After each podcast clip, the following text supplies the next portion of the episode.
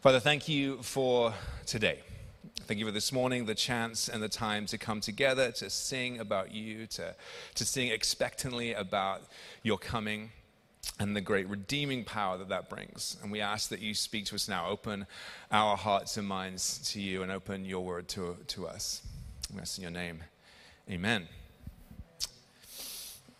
Now, many of you know that I grew up in a Catholic church um, and then actually went to an Anglican church for a long time. So the Christmas season is kind of fun because it brings all this tradition and all these memories of trying to sing the tenor part to Hark the Herald Angels Sing, which is really high and really hard.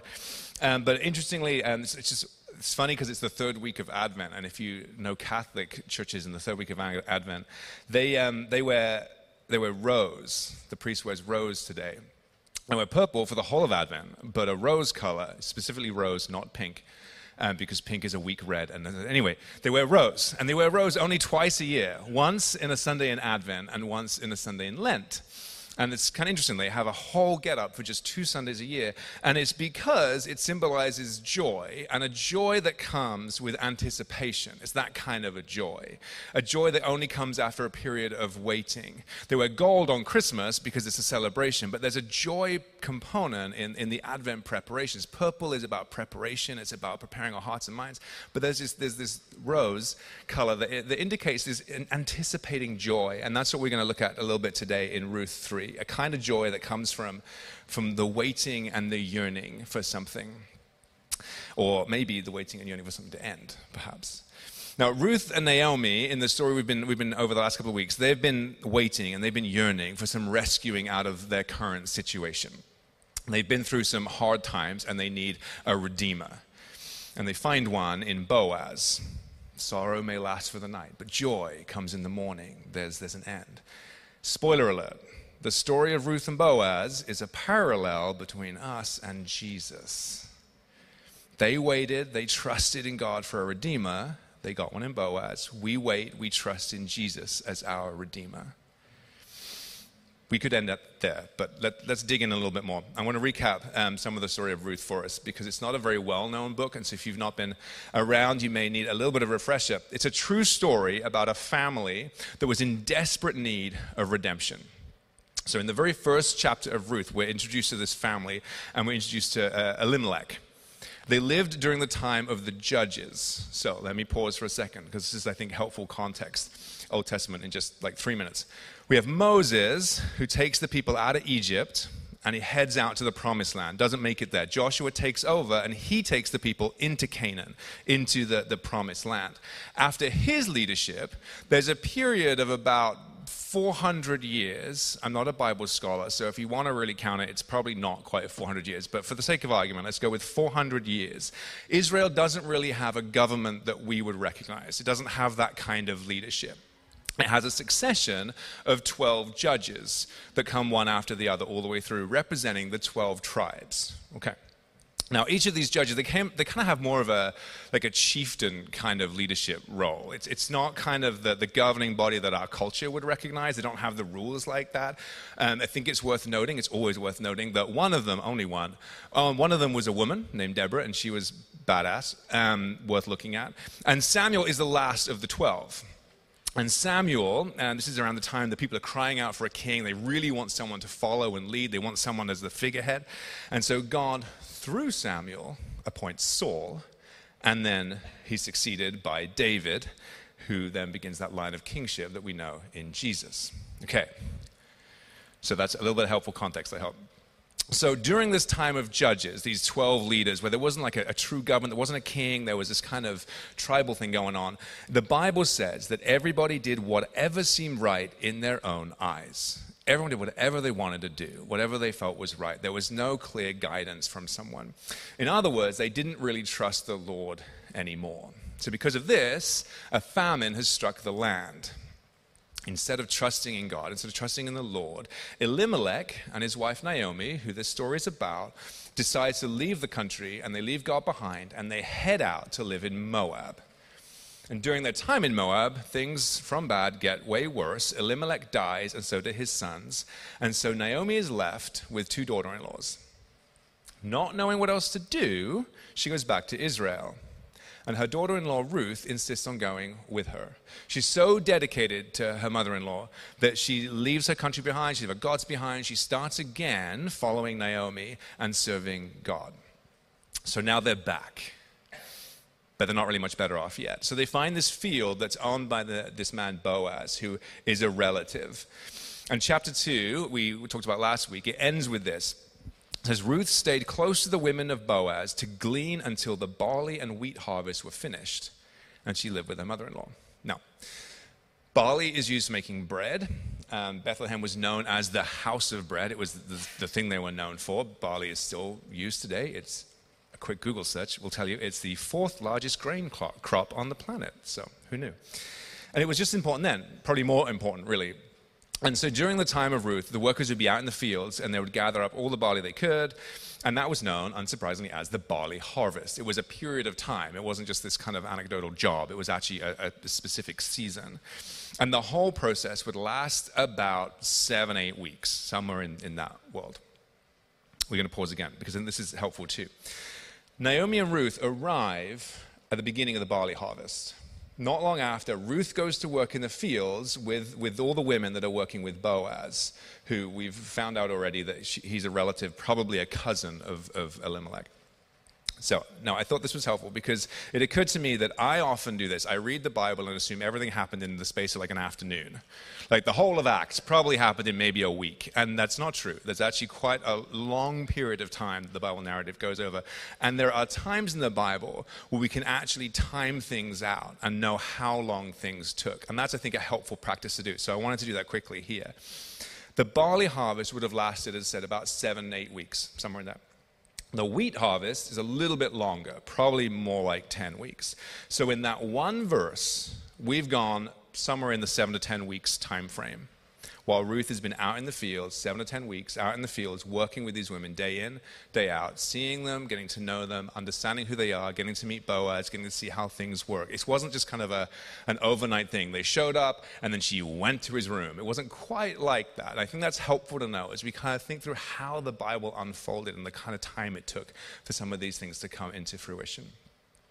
So now we have a lot of context, and I want to look at this morning three characters in this narrative because I think they each bring um, a challenge or a reminder to us. And the first is Naomi. So, that verse 3 that we kind of started with, she says um, to Ruth, My daughter, it's time that I found a permanent home for you so that you'll be provided for. Boaz is a close relative of ours. He's been very kind by letting you gather grain with his young women. Tonight, he'll be winnowing barley at the threshing floor just put a little file in your mind. We're going to come back to the winnowing barley at the threshing floor because I think it's important, but we're going to come back to it. She says, Do as I tell you. Take a bath, put on perfume, dress in your nicest clothes, go to the threshing floor, but don't let Boaz see you until he's finished eating and drinking, and be sure to notice where he lies down. Then go and uncover his feet and lie down there. He will tell you what to do. Now, this seems strange. Even when you know she's a mother in law, this is strange advice. This is a little bit different. But what I want to say is that Naomi actually is acting out of faith in this moment. She's not being a pushy mother in law with strange advice. She's acting in absolute faith in what she says for two reasons. She has two grounds for this. And they're actually, both of them are a lot wiser than they first appear to be. The first is she has God's word because God made this provision for a situation just like this. In Deuteronomy 25, it says that if a woman is widowed and has no husband, no income, is destitute, etc., then the widow's husband's brother or close relative, which could be Boaz, should marry the widow in order that her family and the honor would be looked after. So Naomi's grounds for encouraging this, what appears to be a kind of a strange approach to a strange solution, is, is really from God's word. She's taking that initiative from what God has, has promised. She's actually finally trusting in what God has done and said. And the second thing that she's acting on is God's kindness. So she has the word, she has this promise, but also she's seen the kindness through Boaz already. She's not kind of just making something up in a very mother in law kind of way and saying, hey, there's a guy out there who looks kind of cute in his harvesting gear. He's got some really cool overalls and a sweet hat. I think you should go and go and get to know him. I don't think that's what it is. He's already shown, shown kindness. He's shown that, that there's an interest. We have that family connecting. It's not, it's not a shot in the dark. She's not trying to force God's hand. She's responding to what she can already hear God say in His Word and see what he's, what he's doing in, in his, their circumstances. So they're hearing God's word, they're seeing how he's responding, and then she is responding in turn. Naomi acts in bold faith, and we should act in bold faith too. We should be confident of God's promise, and oftentimes we're not. We need to be confident in what we know to be true and act on that confidence.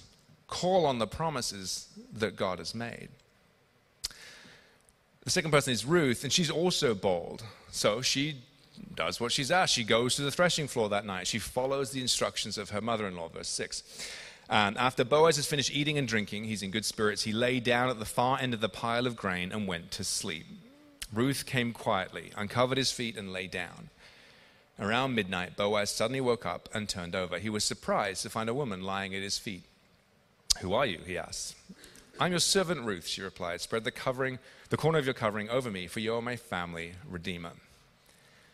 It's a bit weird, gotta be honest. But back it up a touch.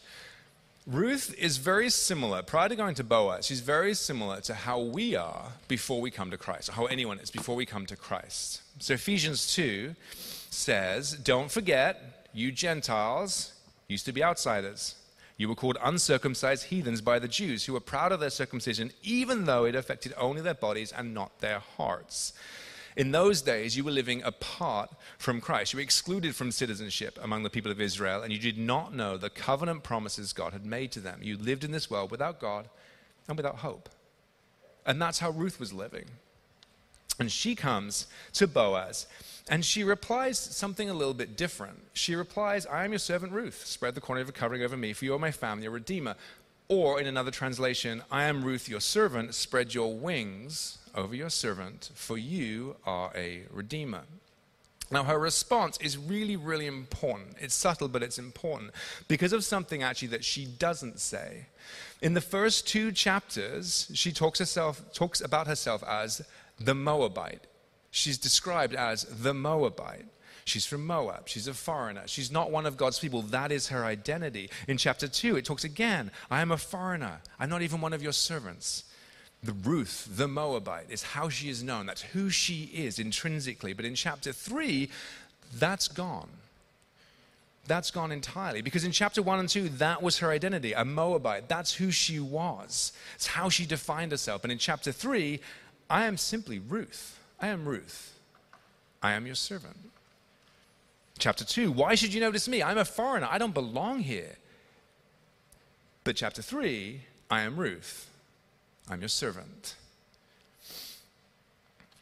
Her whole status, her whole standing has changed. Her approach to Boaz has completely changed as she acknowledges him as her redeemer because she has come to take refuge under God's wings. She's not a Moabite anymore. She's one of God's people, one of his chosen, loved, redeemed, beautiful people with a new identity, just like us when we come to Jesus.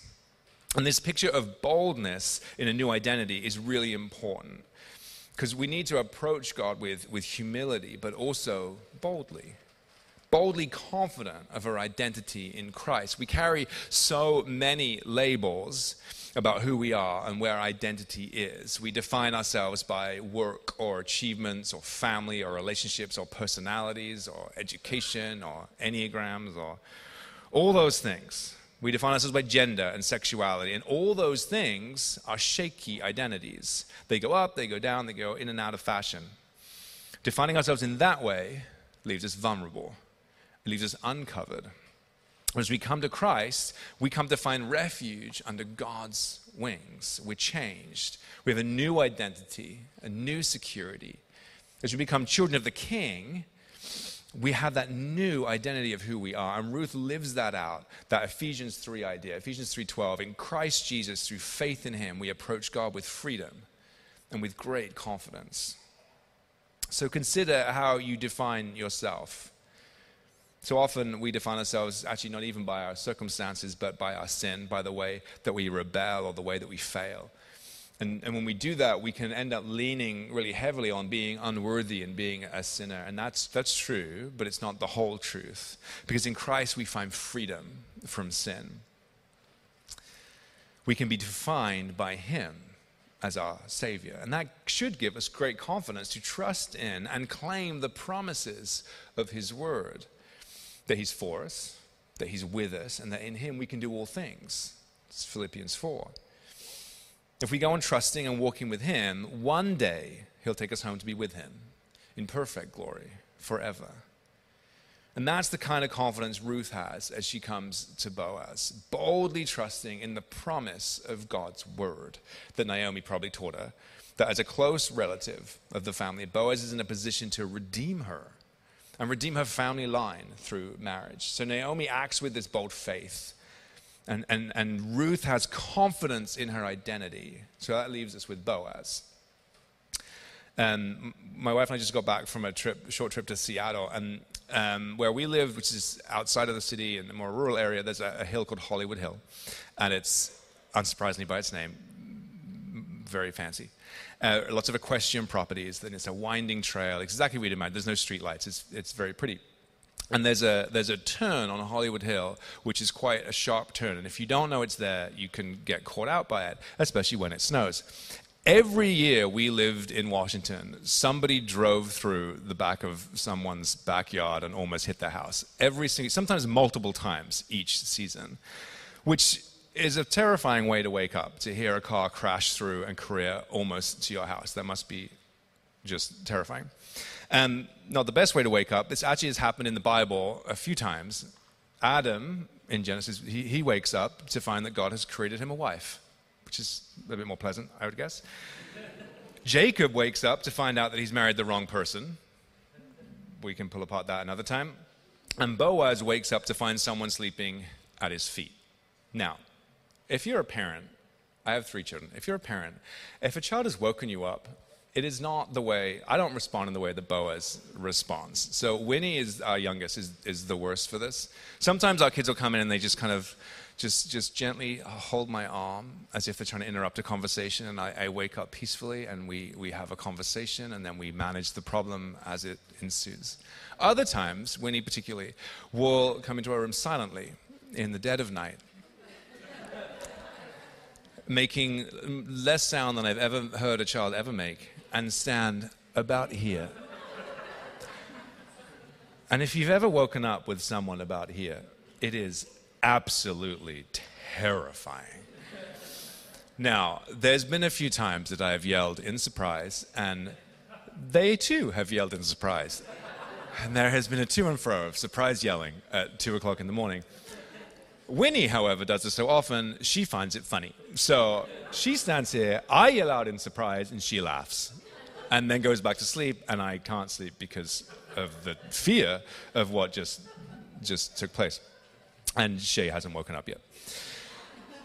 Now, Boaz doesn't wake up and yell out in surprise. Now, as I already gave you a clue in, Boaz is, is this picture of Christ to us. So we can look at how Boaz responds to see how Jesus responds to us. And he responds in grace with acceptance and blessing. He responds in the way that I imagine I would like to respond when Winnie's here, but never do. He commends for taking refuge under the wings of the Lord. His words are laced with these loving intentions. He kind of says, because you take refuge under the wings of God, you're the kind of woman I, I want to cover with my wings too. He doesn't respond with disgust or disdain. He doesn't respond with surprise or ridicule. He doesn't respond in a way that takes what he wants for himself. Because a story where an unmarried woman appears at the end of his bed could have ended differently, but it doesn't. And Boaz responds with blessing. He says, The Lord bless you, my daughter. You're showing even more family loyalty now than you did before. You've not gone after a younger man, whether rich or poor. So now, don't worry about a thing. He honors her decision to follow the Lord's promise and he provides for her immediate needs. He fills a cloak full of grain. He promises that her future is secure. Do not worry about a thing just as Jesus does for us. when we finally come back to Him, which I think is not, is, is often like a child coming to a parent's bed in the middle of the night, kind of cautiously, a little nervously, trying to creep up so you're not giving the game away until you're already there. We're not met with reprimand, we're not met with ridicule, but we're met with love and grace and provision and a future that is secured. Naomi acts with bold faith. Ruth displays this confidence in her identity, and Boaz responds with grace and acceptance. And honestly, that's a lot to digest, but there's one more point I really want us to look at that I actually really feel like God wants us to look at this morning. And it's where all this stuff took place, where this entire slightly odd narrative unfolded. And just like the timeline that we started with, I think is, is helpful context. I think this specific location where this all happens is, is no accident. The barley harvest is going on. This takes two months, whatever. The workers have been in the field, they've been working really hard, they've been protecting the crops, and they sleep on the threshing floor to protect what they have harvested. That's their, their livelihood, their income, that they're hanging on to it. Now, the threshing floor is key. The threshing floor is a place of refinement, a place where what is worthless is stripped from that of value. So the grain is turned in the air, the barley is turned into the air to release the chaff out into the wind, which is the worthless bit that just kind of floats into the wind. And we too must spend time spiritually on the threshing floor to cleave from ourselves what is worthless, what doesn't lead to fruit, what doesn't lead to edifying work. We must cast it into the wind and focus on what is worthy, what is good, and what is of value to Jesus. And there is joy to be found on the threshing floor. Joy, like so many things, is heightened and complete in the contrast of its opposite. Because without trial, joy is incomplete. And we read that in the first chapter of James, you know, the idea that perseverance must do its work, that we should consider trials joy, not because trials are fun, not because they are enjoyable, but because they lead to deeper, fuller, and complete faith. And that's where joy is found. Without refinement, we cannot be purified. The process of refining fire, of removing impurities by extreme stress, is much like the work of the Holy Spirit on our lives. We're refined by our experiences, we're purified by trial, by the way we endure. So Shay and I were in, in Seattle. We were celebrating and mourning the life of our dear friend Jana, who, who died at 49 just a few weeks ago. And she was an incredible force for the kingdom. She loved deeply and she challenged greatly. And our lives were refined through our relationship with her. And we've learned ask the questions Ask the challenging questions. Ask them in love, please, but ask those questions. Because the threshing floor is a painful place to be, but a necessary place to be. And if we shy away from the threshing floor, then what is the point of any of it? If we don't do the work of separating the, the wheat and the chaff from our spiritual lives, how do we grow? How do we know Jesus better? How do we deepen our faith? How do we live lives of kingdom relevance and build legacies that point to Him? When we lived in Washington, we, we had a garden, we grew vegetables, and we had chickens and all things. And we grew hydrangeas and, and roses, as it happens. And both of those plants, like so many, need pruning. And it can seem brutal some years to cut back those hydrangeas, cut back those roses. But if you don't, the plants don't thrive. Hydrangeas actually flower on old wood, so you actually have to be quite careful about how you prune so they can grow well on this fresh life that comes um, in, the next, in the next season. You cut back the plant in that right season so it can bloom and it can flourish in the summer. There's a season for pruning and there's a season for blooming. They can be done together sometimes, but often, oftentimes they're not. And if you're in a season of pruning, if you're feeling the weight and the pain of the threshing floor, remember the season to bloom will come. And you'll come through it stronger and more resilient and radiating His love in a fuller way. And the way to do it is through community. Psalm 30 weeping may last through the night, joy will come in the morning. And there's a hint of that joy in the narrative of Ruth. She comes to Boaz to be her redeemer as they're celebrating the harvest. There's great celebration for us when we put our trust in Jesus, the Redeemer. When we spend time on the threshing floor, depending on his promise, as Naomi did, confident in our identity, as, as Ruth had. Jesus will respond as Boaz did, with grace, with love, with acceptance, and amid great celebration. So, this season of Advent, approach King Jesus with the same boldness of Naomi, that same confidence that Ruth had, like, like a child finding their parent at night, knowing he'll redeem the pain of the threshing floor and turn it to great joy. Advent itself is it comes from a Latin word, adventus. It means coming. And we celebrate with great joy Jesus, the Redeemer, God's gift of a Redeemer to us. Will you pray with me now?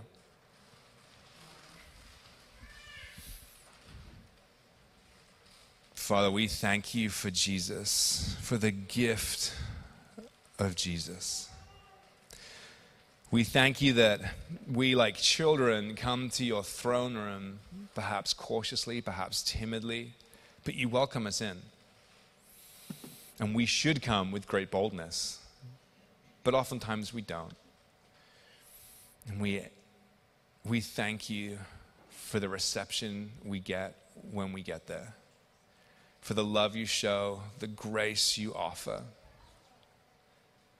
Help us to, to be bold in faith. Help us to depend on your promise. And help us to look to you as our Redeemer.